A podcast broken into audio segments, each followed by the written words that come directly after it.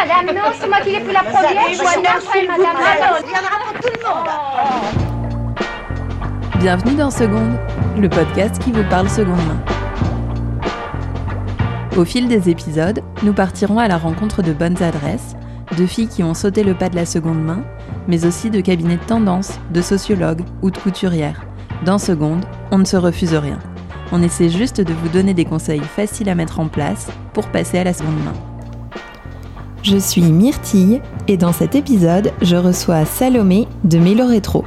Salomé a une formation d'historienne de la mode et elle chine pour vous de jolies pièces vintage. On va parler de tout cela dans quelques instants, mais avant tout, est-ce que tu pourrais te présenter et nous en dire un peu plus sur toi? Alors, euh, moi j'ai 26 ans et euh, j'habite Paris. Je suis originaire de, d'Île-de-France, euh, dans le nord-est parisien. Et j'ai fait des études d'histoire de l'art à l'école du Louvre. J'ai validé mon master euh, il y a un an.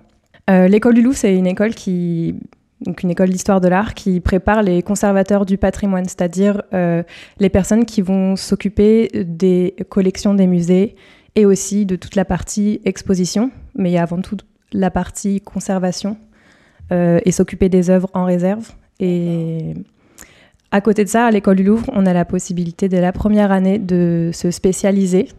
Donc il y a des spécialisations très générales qui sont la peinture du 18e, euh, Versailles. euh, et il se trouve que j'ai euh, décidé de me spécialiser en histoire de la mode. C'est assez rare de pouvoir trouver euh, cette formation en France. Euh, ça commence un peu plus à se développer, euh, surtout avec l'Institut français de la mode euh, au DOC.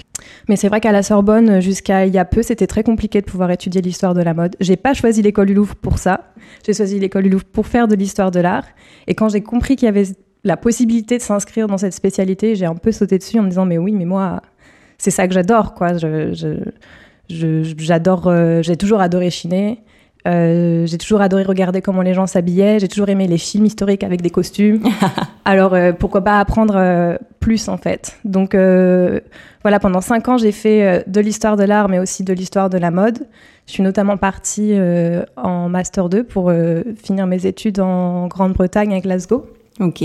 pour avoir aussi le point de vue britannique. J'ai beaucoup étudié le kilt, le tartan. Et euh, donc voilà, l'année dernière, euh, j'ai validé, en 2018, euh, mon Master 2. Et j'ai décidé de prendre un peu de temps pour moi, pour réfléchir à ce que je voulais faire. Comment je voulais faire, qu'est-ce que je voulais faire de ma formation d'historienne de la mode. J'avais beaucoup travaillé dans les archives des musées de mode et les archives de maisons de couture en stage en France chez Saint-Laurent ou à l'étranger. J'ai été en stage à New York et j'ai travaillé sur des projets d'exposition, conserver les vêtements en réserve. Mais c'est un travail énormément de plus ou moins de rat bibliothèque. On est, on est un peu dans un entre-soi et enfermé dans les archives. Euh, et je sentais que moi, j'étais quand même quelqu'un d'assez sociable.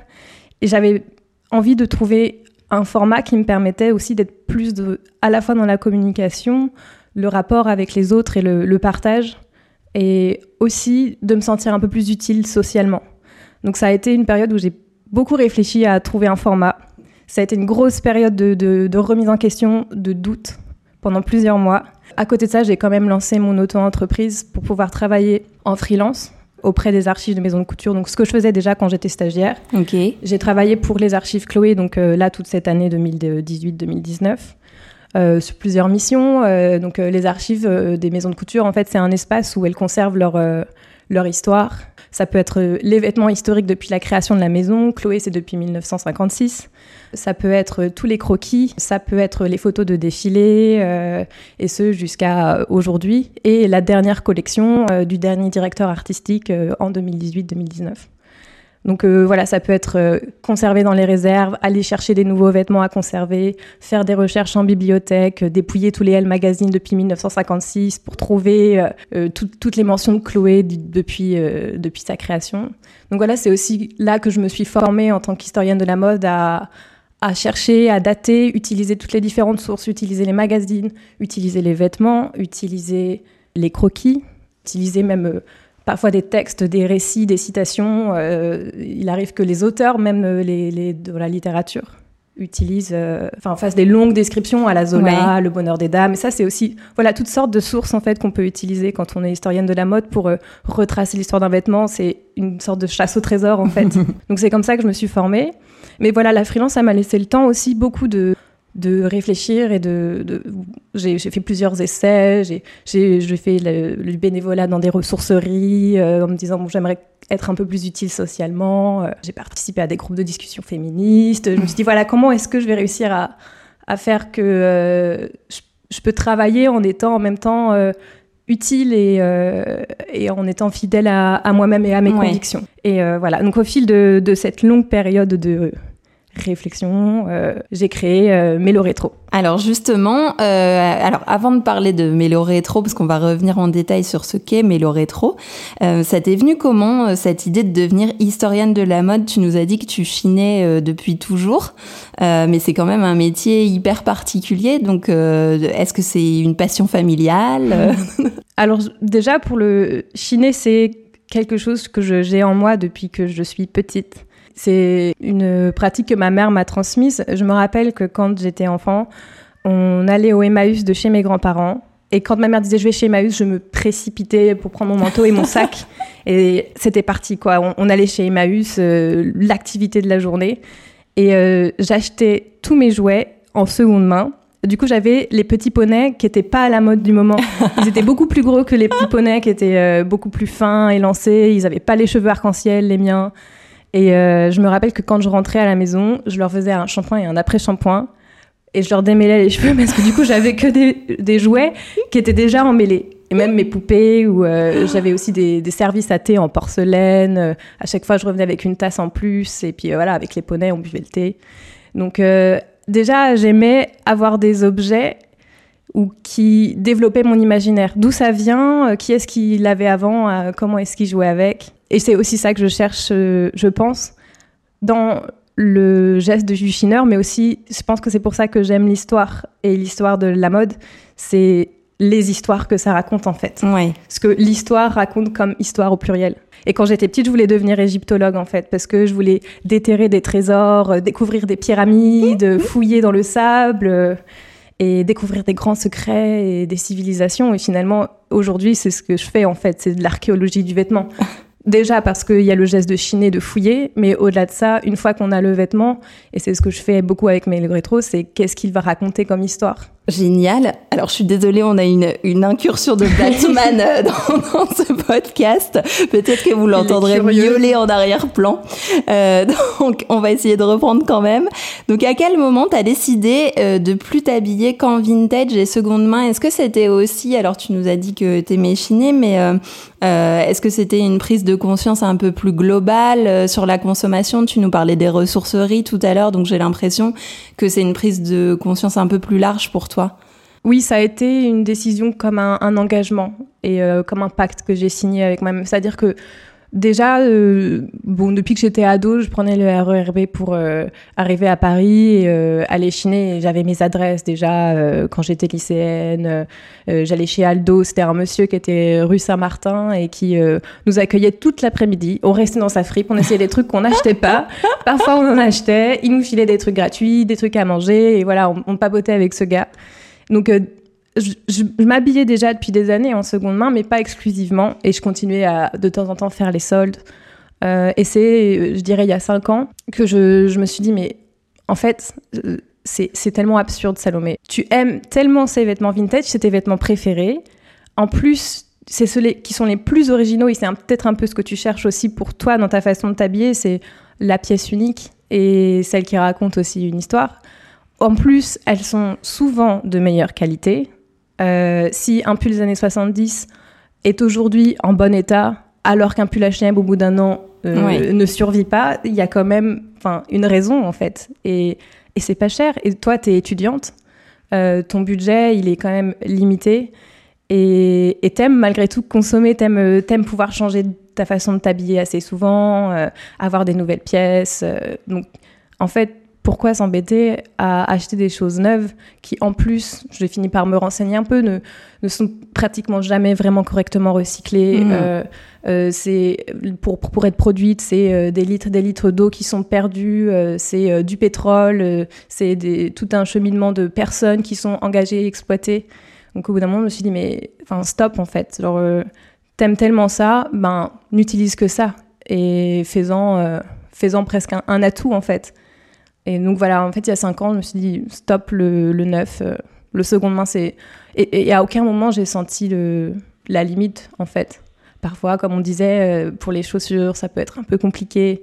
Mais maintenant, avec des sites comme Vinted, on peut très facilement acheter du seconde main, mais qui soit un peu récent, euh, propre, parce que c'est vrai que parfois les chaussures, c'est- un peu rebutant. donc, non, en fait, maintenant, je trouve que c'est- presque sans limite, en fait. Alors maintenant, on va parler un peu plus en détail de Mélo Rétro. Donc d'abord, euh, comment est-ce que tu as eu l'idée de coupler ta formation d'historienne de la mode à ton amour du vintage pour créer Mélo Rétro? Et ben c'est amusant parce que c'est pas vraiment comme ça que ça s'est passé. c'est marrant parce que pendant très longtemps, il y avait deux mondes. Il y avait mon côté universitaire, qui est celui de l'historienne de la mode, et mon hobby et, et juste euh, mon goût pour euh, la façon de m'habiller. Et c'est vraiment parce que pendant très longtemps, on me disait mais tu crois qu'un jour tu auras ta propre parce que mes, mes amis savent tous que je suis une fan de, de vintage et que je chine. Euh, c'est eux qui me disent ah tiens ma grand-mère elle veut plus ça, tiens prends-le. et euh, et ils me disaient, mais tu aurais ta boutique un jour? Et j'étais, là, mais pas du tout, quoi. C'est un truc que je fais pour moi. Euh, et pendant très longtemps, je pense que je me le suis presque interdit, en fait. Et euh, je me disais, non, non, euh, c'est très bien, euh, les archives, les musées, continue là-dedans. Et puis, donc voilà, comme je disais, ça a été cette année une période de, de- réflexion. Et j'ai atteint comme un pic où je me disais, mais je me sens dans l'impasse, en fait. Je j'arrive pas à entreprendre alors que j'en ai très envie. Il y a beaucoup de choses qui me font peur. Du coup, je me sens parfois un peu bloquée. Et mais qu'est-ce qui pourrait te débloquer en fait? Qu'est-ce que tu aimes? Et je me suis dit, mais une des choses que j'aime par-dessus tout, c'est chiner. Et je me suis dit, ben, allez, lance-toi, chine pour les autres aussi. Et on verra ce que ça donne. Mais au moins, ça, tu sais que t'as pas peur de le faire. Et à partir de là, j'avais plus peur de, de faire les choses. Et c'était ça que je cherchais aussi. C'était un projet où où je, je me lance, quand il faut envoyer un mail, je l'envoie, quand il faut rencontrer les gens, je les rencontre, quand il faut leur expliquer mon concept, j'arrive à le faire et, et j'en suis fière et je sais que je sais le faire et j'ai pas ce problème de, confiance en soi. euh. Euh, donc au départ, c'était aussi l'idée de, pouvoir euh, montrer aux gens la façon dont moi j'aime chiner et pourquoi je sélectionne certaines pièces. Et au départ, le concept tel que je l'avais pensé, c'était une pièce en détail. C'est-à-dire prendre des belles photos des pièces que je sélectionne, utiliser Instagram pour faire mon showroom et prendre toujours une pièce du détail qui fait que j'ai aimé. D'accord. Donc euh, ça peut être euh, un- une photo très zoomée sur euh, le tissage parce que je trouve qu'il y a un, joli tissage un peu original. Ça peut être une photo rapprochée euh, du bouton parce que moi je suis une grande fan de, de boutons un petit peu bariolés.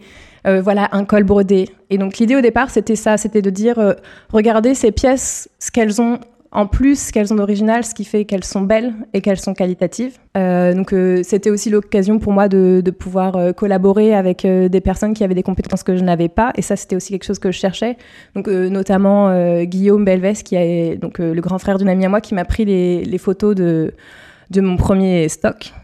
Et, euh, et de collaborer par exemple avec la copine de mon petit frère Margot parce que elle, elle aime beaucoup le stylisme donc elle m'aidait aussi à, à trouver le bon point de vue euh, collaborer avec mon copain Germain qui est un peu mon, mon, mon social média euh, directeur. Non on fait plutôt comme ça. Et euh, voilà je cherchais aussi un projet qui pourrait être collaboratif. J'avais envie de travailler avec d'autres personnes. Donc euh, au départ, mais le rétro, c'était ça. Une page Instagram qui me serve de showroom pour montrer qu'est-ce que j'aime dans le vintage, pourquoi ces pièces, ces pièces me plaisent et j'ai envie de partager ça avec d'autres personnes? Ou même ramener une communauté qui ne s'attendait pas forcément à apprécier le vintage. Et euh, communiquer aussi sur euh, les ventes, parce que l'idée, c'était de pouvoir être là en présence aussi. Et pour moi, c'est très important d'organiser des ventes où, je tiens un stand et je, je rencontre, et les gens peuvent toucher, parce que c'est vrai que moi, j'avais jusqu'alors très peu d'utilisation d'Internet et j'ai jamais acheté de vêtements sur Internet. Donc, euh, je pense que c'était aussi l'idée de ces photos très rapprochées, c'était de, de rendre ça un peu presque matériel euh, dans, derrière l'écran. Et, euh, et du coup, c'est très important pour moi de, de, je pense, d'être présente et de faire des stands. Donc voilà, au départ, Mélo Rétro, c'était ça. Et je me surprends toujours moi-même de ce que j'ai fini par en faire, en fait. Alors, c'est important pour toi de revaloriser le vêtement et de donner envie aux gens de le garder plus longtemps dans ta démarche. Là, tu nous disais que justement, il y avait toute cette idée euh, du bouton, du tissage, etc. Complètement. Et d'ailleurs, euh, j'aime J'aime d'autant plus quand euh, je sens qu'il y a eu, quand elle, est, elle est très présente l'histoire. Quand je sens que, par exemple, ici, euh, je vois le, le, rapiècement de la personne à qui elle appartenait avant, et je me dis mais voilà, la personne qui l'avait l'aimait tellement qu'elle a décidé de recoudre le trou et de la garder. Et, et c'est ça aussi que j'ai envie de, de montrer quand je prends les photos sur mon, c'est ce petit détail qui fait que cette pièce est tellement unique qu'elle mérite d'être d'être choyée. Et c'est pour ça, je pense que aussi, je suis allée plus loin quand j'ai commencé à mêler l'histoire de la mode à ce compte Instagram. Euh, C'était de dire, euh, vous avez un, un t-shirt blanc, mais c'est tellement plus que ça. Et ce t-shirt blanc, euh, portez-le avec fierté parce que il raconte, euh, il raconte l'histoire, euh, l'histoire, je sais pas moi, de, de la maille. Il raconte euh, l'histoire du rock and roll, l'histoire ouvrière. Et, et, si vous voulez, moi je vous, moi, je vous montre qu'est-ce qu'elles ont d'extraordinaire, je vous raconte une histoire, et comme ça, une fois que vous l'avez chez vous, mais vous pouvez la chérir et raconter à vos amis euh, ce qui se passe derrière. Et en effet, je pense que c'est c'est quelque chose que je valorise, et ce qui fait que moi, je vais garder certaines pièces dans mon dressing, quand certaines autres, je vais m'en débarrasser. C'est aussi toute l'histoire que je peux donner et la profondeur qu'elle va prendre. Alors euh, là, tu nous parlais de l'histoire du rock, de l'histoire ouvrière autour des t-shirts. Pour toi, euh, quelles sont les décennies qui ont été les plus marquantes dans la mode et quelles sont les pièces qui ont fait évoluer la mode? Euh, C'est vrai que je pense qu'au XXe siècle, on a énormément de, gros chamboulements, mais je me rappellerai toujours de, ce, cours que j'avais eu en deuxième année de licence qui parlait de l'histoire du pantalon et surtout de l'histoire du pantalon, l'histoire féminine, Mhm. et comment euh, et comment ça a été une lente bataille pour euh, les femmes et, et quelles ont été les grandes figures qui l'ont euh, qui l'ont porté. On avait beaucoup parlé de que- de George Sand, de cette femme écrivaine qui aimait parfois s'habiller comme un homme et du coup elle revêtait, elle revêtait des pantalons, mais aussi comment le sportswear a permis de petit à petit le le populariser. Donc euh, c'est vrai que à la fin du 19e siècle, on, a- on invente le vélo et on le développe, c'est-à-dire euh, ça devient vraiment euh, un loisir en fait Ouais. et un moyen de transport, mais même un loisir. Et le problème, c'est quand on a une robe, comment est-ce qu'on fait? Et les, les cyclistes qui sont comme moi, qui aiment porter des robes longues, comprendront le problème. Euh, quel- comment est-ce qu'on fait en fait? C'est c'est pas du tout pratique. Et donc, euh, il y a ce premier pantalon euh, qui s'appelle le Bloomer et euh, qui est inventé pour pouvoir permettre aux femmes d'être cyclistes. Et à Paris, pendant un temps, il est interdit. Il y a plein d'articles qui sont écrits, mais c'est choquant, ces femmes en Bloomer. Bon, elles ont le droit de le porter, mais que quand elles font du vélo. hein. Si elles font pas du vélo, c'est interdit. Donc, ouais, ça, je pense que toutes ces, ces grandes évolutions. Et c'est marrant parce que, par exemple, ce que je trouve aussi intéressant dans l'histoire de la mode, c'est par exemple le développement de la mini-jupe.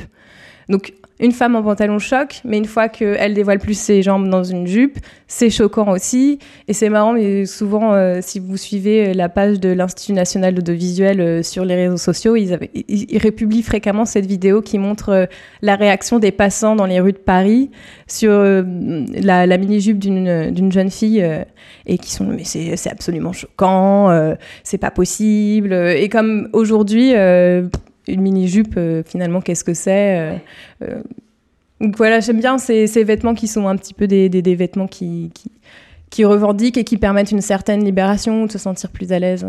Alors pour toi, euh, quelles sont les pièces emblématiques qui sont incontournables si on veut se créer un dressing parfait? Eh ben, quitte à, paraît- à paraître un peu, euh, un peu cliché, euh, c'est vrai que un bon jean, un bon Levi's, le 501 que je porte depuis des années, c'est vraiment le bon basique. En plus, on peut l'avoir dans toutes les couleurs et ça tient plutôt bien. Ouais. Euh, ensuite, c'est vrai que moi, je j'aime bien quand il y a une veste originale et c'est ce que permet beaucoup le, le vintage. Euh, ça peut être euh, un trench coloré, ça peut être une veste, euh, j'en ai une que j'adore, une veste orange euh, des années euh, 70. euh, c'est une veste courte avec un zip et des poches. ça, ça, ça donne tout de suite une allure un peu plus rigolote. Et je pense que quand on a une bonne tenue très basique en dessous et on a le jean et la blouse blanche, Ouais. la veste, ça fait tout. Donc je pense avoir une veste colorée, Ok. ça c'est, pour moi c'est un impératif. J'en ai de toutes les couleurs, de toutes les formes. Et peut-être euh, si je devais en donner, en donner une troisième, c'est vrai que euh, la blouse blanche, c'est, j'en ai, je pense une bonne dizaine. Toujours un détail, une broderie, euh, une dentelle. c'est, mes amis me disent toujours. Encore une blouse blanche. Mais bon, le jean, la blouse blanche et la veste colorée. Et je pense qu'on peut s'habiller comme ça tous les jours. Ou changer juste la veste. Ok, très bien. Alors par contre, j'ai l'impression que ton côté historienne fait que t'aimes bien collectionner, donc on n'y est pas encore sur le côté dressing minimaliste, non? Non, pas du tout. Et c'est vrai que le fait de n'acheter que de la seconde main, ça m'a complètement euh, décomplexé de l'idée d'accumuler. En revanche, je vais pas être euh, une historienne archiviste de- pour ce qui est de mon dressing. C'est-à-dire Ouais. que je vais pas garder telle pièce parce que je l'ai depuis mes 14 ans. Euh, ça peut se renouveler assez fréquemment. Et si je garde, c'est qu'elles ont vraiment, par exemple, cette première veste que, que une des premières choses que j'ai chiné quand j'étais au lycée, c'est une, petite veste noire avec un, petit col euh, blanc euh, fourrure. euh, et, je l'ai tellement portée que je la porte plus aujourd'hui. Je suis incapable de m'en séparer parce que ça a été une des premières pièces en fait. Au-delà de ça, non, je, si elles ont, si j'ai vraiment un coup de cœur, je vais garder parce que je sais que je vais continuer à le porter. Quand j'arrête de porter, je finis par me séparer des pièces. Je n'ai pas envie de d'accumuler inutilement des choses. Et j'ai tendance à être quelqu'un qui organise beaucoup de, justement de vide dressing avec ses amis. Et depuis que je suis petite, je- au collège déjà, j'avais un groupe d'amis passionnés de, de seconde main. On allait chiner tout ensemble et tout. Et euh, on organisait les, les trocs. Et euh, c'était euh, la folie, quoi. On faisait du thé, des gâteaux, et euh, on mettait tous les vêtements classés sur les lits et partout dans ma chambre. Et là, on, on troquait les vêtements. Et très vite, je me suis débarrassée des pièces que je mettais plus. Non, c'est vrai que je suis pas encore dans le, dans le minimalisme. Et mon style n'est pas du tout minimaliste non plus, donc ça en dit long. Alors, donc tu nous as dit que ça faisait hyper longtemps que tu chinais. Est-ce que tu pourrais nous partager tes bonnes adresses, qu'elles soient on ou offline? De ce que j'ai compris, toi, t'es plutôt team boutique, mais... Si, si je chine euh, pour... En fait, je chine pour moi comme je chine pour Mélo Rétro. D'accord. Euh, déjà, ce qui est sûr, c'est que je chine toujours au, au coup de cœur. J'achète des pièces que je pourrais mettre et ça n'a rien à voir avec la griffe et ça n'a rien à voir avec une époque. Ok. Euh, je suis pas forcément à vouloir chiner que du vintage. Si je trouve qu'il y a un pull qui a l'air de- des années 2000 que je trouve euh, super intéressant avec une belle qualité, je le prends. Ça me Ok. dérange pas. Non, moi, ce qui va m'intéresser, c'est de pouvoir trouver des pièces, euh, des pièces qui ont quelque chose d'original, le petit plus, c'est-à-dire ce que je disais tout à l'heure, le petit bouton, la petite dentelle, euh, et euh, qui ont l'air d'avoir quelque chose d'intéressant à raconter. Euh, et du coup, ça va. En fait, moi, je reste ouverte à toutes les possibilités. Mais j'ai quand même commencé euh, à 4 ans chez Emmaüs, donc ça peut être euh, me tenir informée. En fait, ça commence même dans le dressing de ma mère et de, de mes grands-mères. Il y a beaucoup de choses qui viennent de ma famille. Ok. Euh, Il y a beaucoup de choses qui viennent de la famille de mes amis, du coup, parce que ils savent que euh, c'est une jolie pièce vintage, mais qu'ils vont pas la porter. C'est pour Salomé. Ouais.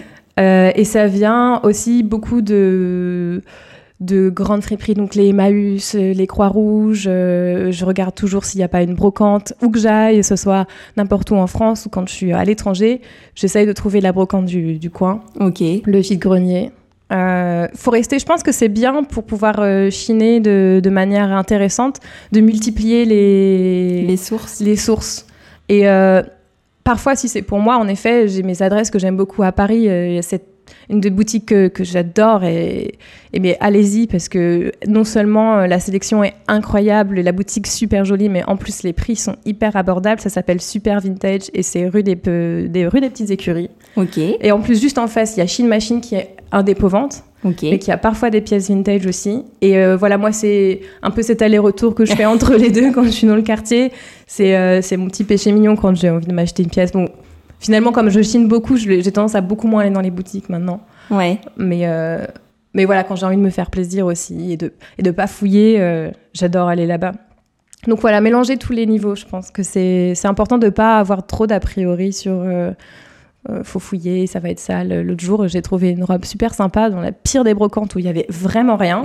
et euh, j'ai trouvé une super chouette robe et je l'ai portée tout le mois de juillet. Ouais, il faut juste avoir un peu la patience euh, d'aller fouiller, quoi. Ouais. C'est vrai que j'ai une formation d'historienne de la mode et parfois elle peut m'être utile, mais je pense que au-delà de ça, ça va être de beaucoup d'affect. Mhm. Juste, ouais, cette pièce me plaît. Il faut pas se dire est-ce que c'est une pièce qui a de la valeur? La valeur, elle, elle, elle est ce qu'on met dedans en fait. Et euh, moi, ce que je vais mettre dedans parfois, c'est en effet l'histoire. Et c'est ce que je, défends avec Mélo Rétro. C'est euh, ah regardez cette jupe euh, avec ce motif hawaïen, et euh, eh ben en fait elle rappelle la chemise hawaïenne. Et d'où vient la chemise hawaïenne? Eh bien, elle a été développée à Hawaï, mais en même temps c'est un mélange avec des motifs et des façons de créer japonaises. Et puis les... après les touristes américains arrivent et ils veulent des chemises parce que c'est des touristes. Et voilà. Et moi c'est ça la valeur que je vais mettre dedans avec Mélo Rétro, c'est-à-dire ma plus-value, ça va être ma formation d'historienne de la mode, mais ça peut être autre chose. Ça peut être très simplement ah, c'était une super chouette après-midi avec mes copines. Et on a fait du shopping et euh, on a passé deux heures dans la boutique à essayer plein de trucs. Et cette jupe, elle allait trop bien à la machine, mais elle a dit non, mais elle va mieux à toi, alors tu la prends. Et comme elle a fait, genre, euh, elle me l'a laissée, ah bah elle est trop sympa et c'est trop cool, c'est un souvenir d'amitié. Enfin, ça peut être vraiment la valeur qu'on a envie de placer dedans. Hum, et ça, on peut le trouver n'importe où. Mais c'est génial parce que ça donne une vraie profondeur aux vêtements. Et après, je pense que les gens vont pouvoir eux aussi raconter l'histoire de la pièce qu'ils se sont achetée. Et, euh, et, je trouve que ça perpétue quelque chose de beaucoup plus profond euh, que l'acte d'achat qu'on peut avoir en ce moment de se dire juste, euh, comme tu disais au début, oui, j'achète un vêtement, mais en fait, je réfléchis pas à ce que je fais et je réfléchis pas à ce qu'il y a derrière. Donc moi, je trouve ça passionnant. alors, euh, enchaînons avec une autre question.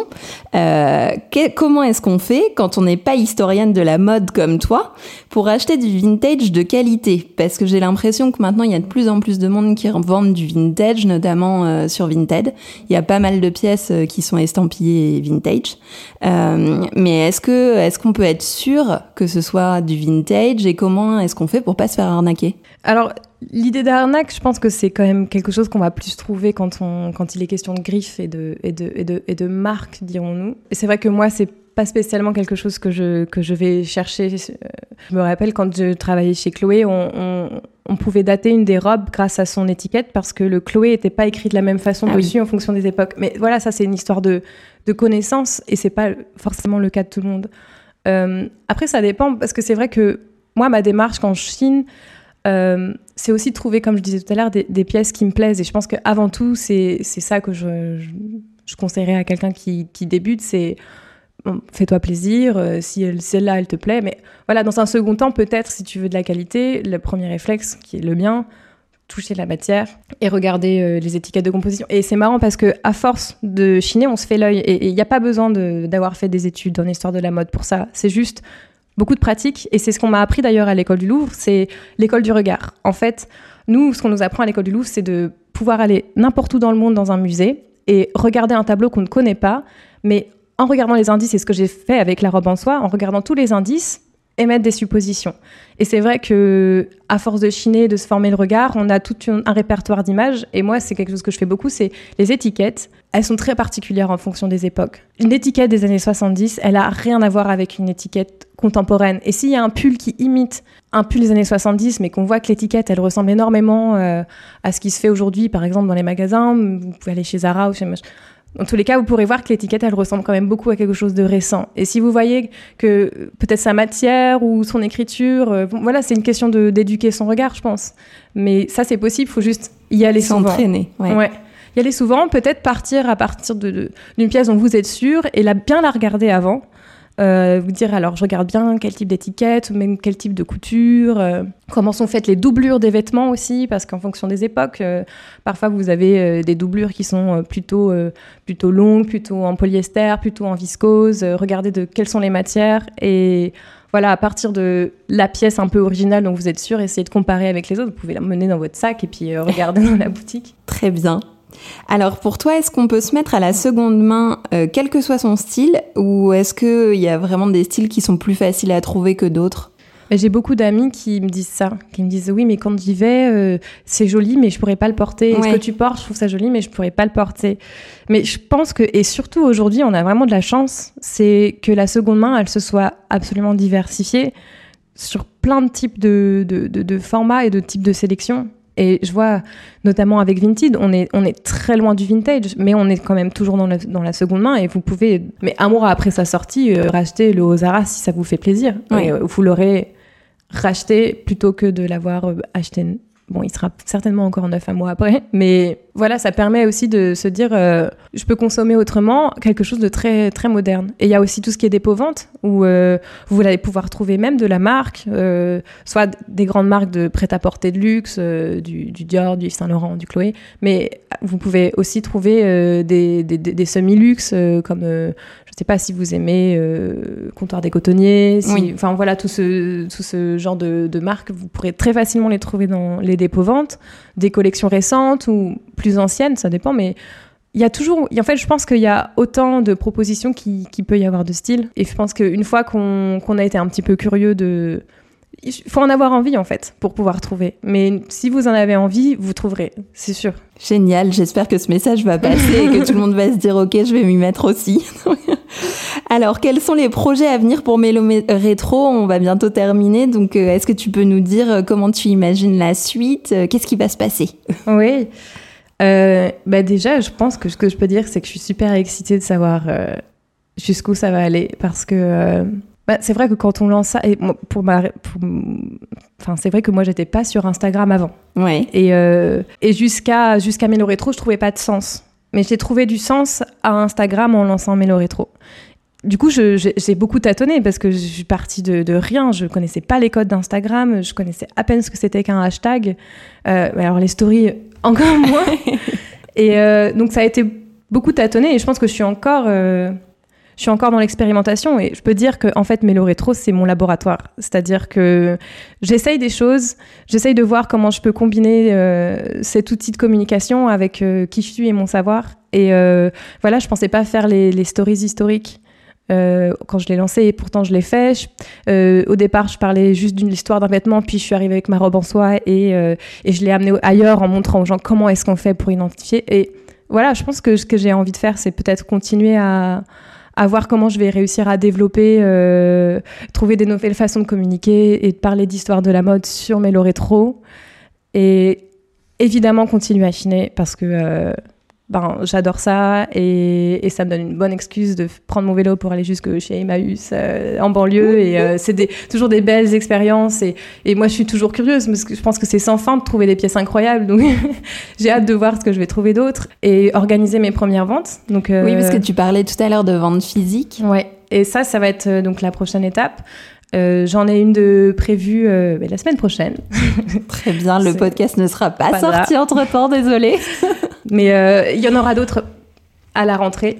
Euh, en septembre, euh, je suis encore en pourparlers avec certains lieux et, euh, et aussi j'essaye de sélectionner les lieux qui font du sens pour moi. Donc souvent c'est plutôt des ressourceries, des recycleries ou des, vét- des, des- des espaces un peu vegan ou machin, Et bio, que ça fasse un peu de sens aussi Oui, bien sûr. dans ma démarche. Donc, passer à la vente, continuer à chiner, rencontrer les gens.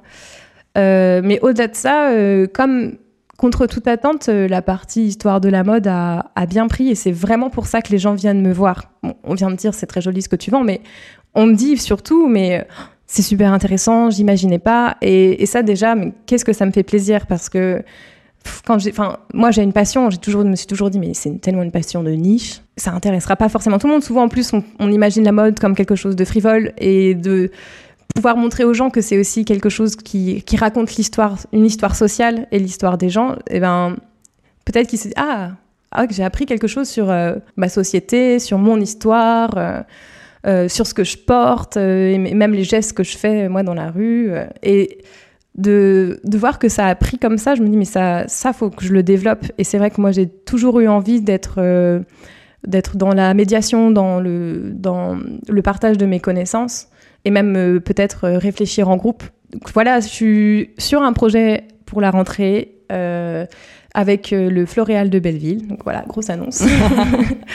Euh, on- il est question d'organiser des ateliers euh, un soir par semaine où on, on réfléchira sur l'histoire de la mode. Il y aura une partie cours où là, il y aura vraiment du partage de connaissances de ma part. Euh, mais l'idée, c'est d'en faire quelque chose de ludique et euh, de pouvoir apprendre aux gens à faire de l'histoire de la mode par eux-mêmes aussi. Donc euh, voilà, ça c'est aussi ce que j'avais amorcé avec les stories où je montre comment est-ce que je fais pour chiner, mais euh, je vais montrer aux gens comment utiliser les sources. Donc, on est encore en train de réfléchir avec la team du Floréal sur le format, mais voilà, je suis très excitée parce que en fait, Mélo Rétro c'était c'est juste une porte ouverte à tellement d'autres choses. Euh, voilà, ça c'est les projets pour la rentrée. Des ventes, euh, des cours et euh, toujours plus de histories. Génial, franchement, merci beaucoup d'être venu parce que c'était passionnant. J'ai appris plein de trucs et je trouve qu'effectivement c'est des sujets qu'on n'aborde pas souvent parce que juste autour de nous on n'a pas les gens qui ont la connaissance. donc je viendrai avec plaisir si tu lances au Floréal faire des sessions. Et, ouais, je te souhaite plein de réussite et en attendant, où est-ce qu'on peut te suivre si on veut en savoir plus sur Mélo Rétro Eh bien, je pense que je vais de toute façon communiquer via Mélo Rétro pour l'instant. Sur Instagram. Euh, sur Instagram, euh, at euh, mélo-rétro. Très bien. Voilà, ça suffit, je pense. Eh bien, parfait. Merci beaucoup, Salomé. C'était passionnant. Merci à toi, merci. De cette discussion avec Salomé, je retiens que l'on n'est pas obligé d'avoir un œil d'experte pour commencer à chiner. L'essentiel est de se faire plaisir et l'expérience viendra avec la pratique qu'il ne faut pas hésiter à faire les vides-greniers, les brocantes, les ressourceries ou les placards de vos grands-mères pour trouver de chouettes pièces et vous les trouverez à des prix imbattables. Si vous voulez tester quelques adresses parisiennes, n'hésitez pas à faire Chine Machine et Super Vintage, rue des Petites Écuries. Faites confiance à vos envies. La valeur d'une pièce ne tient qu'à vous et à ce que vous en ferez. À très vite pour un nouvel épisode de Seconde.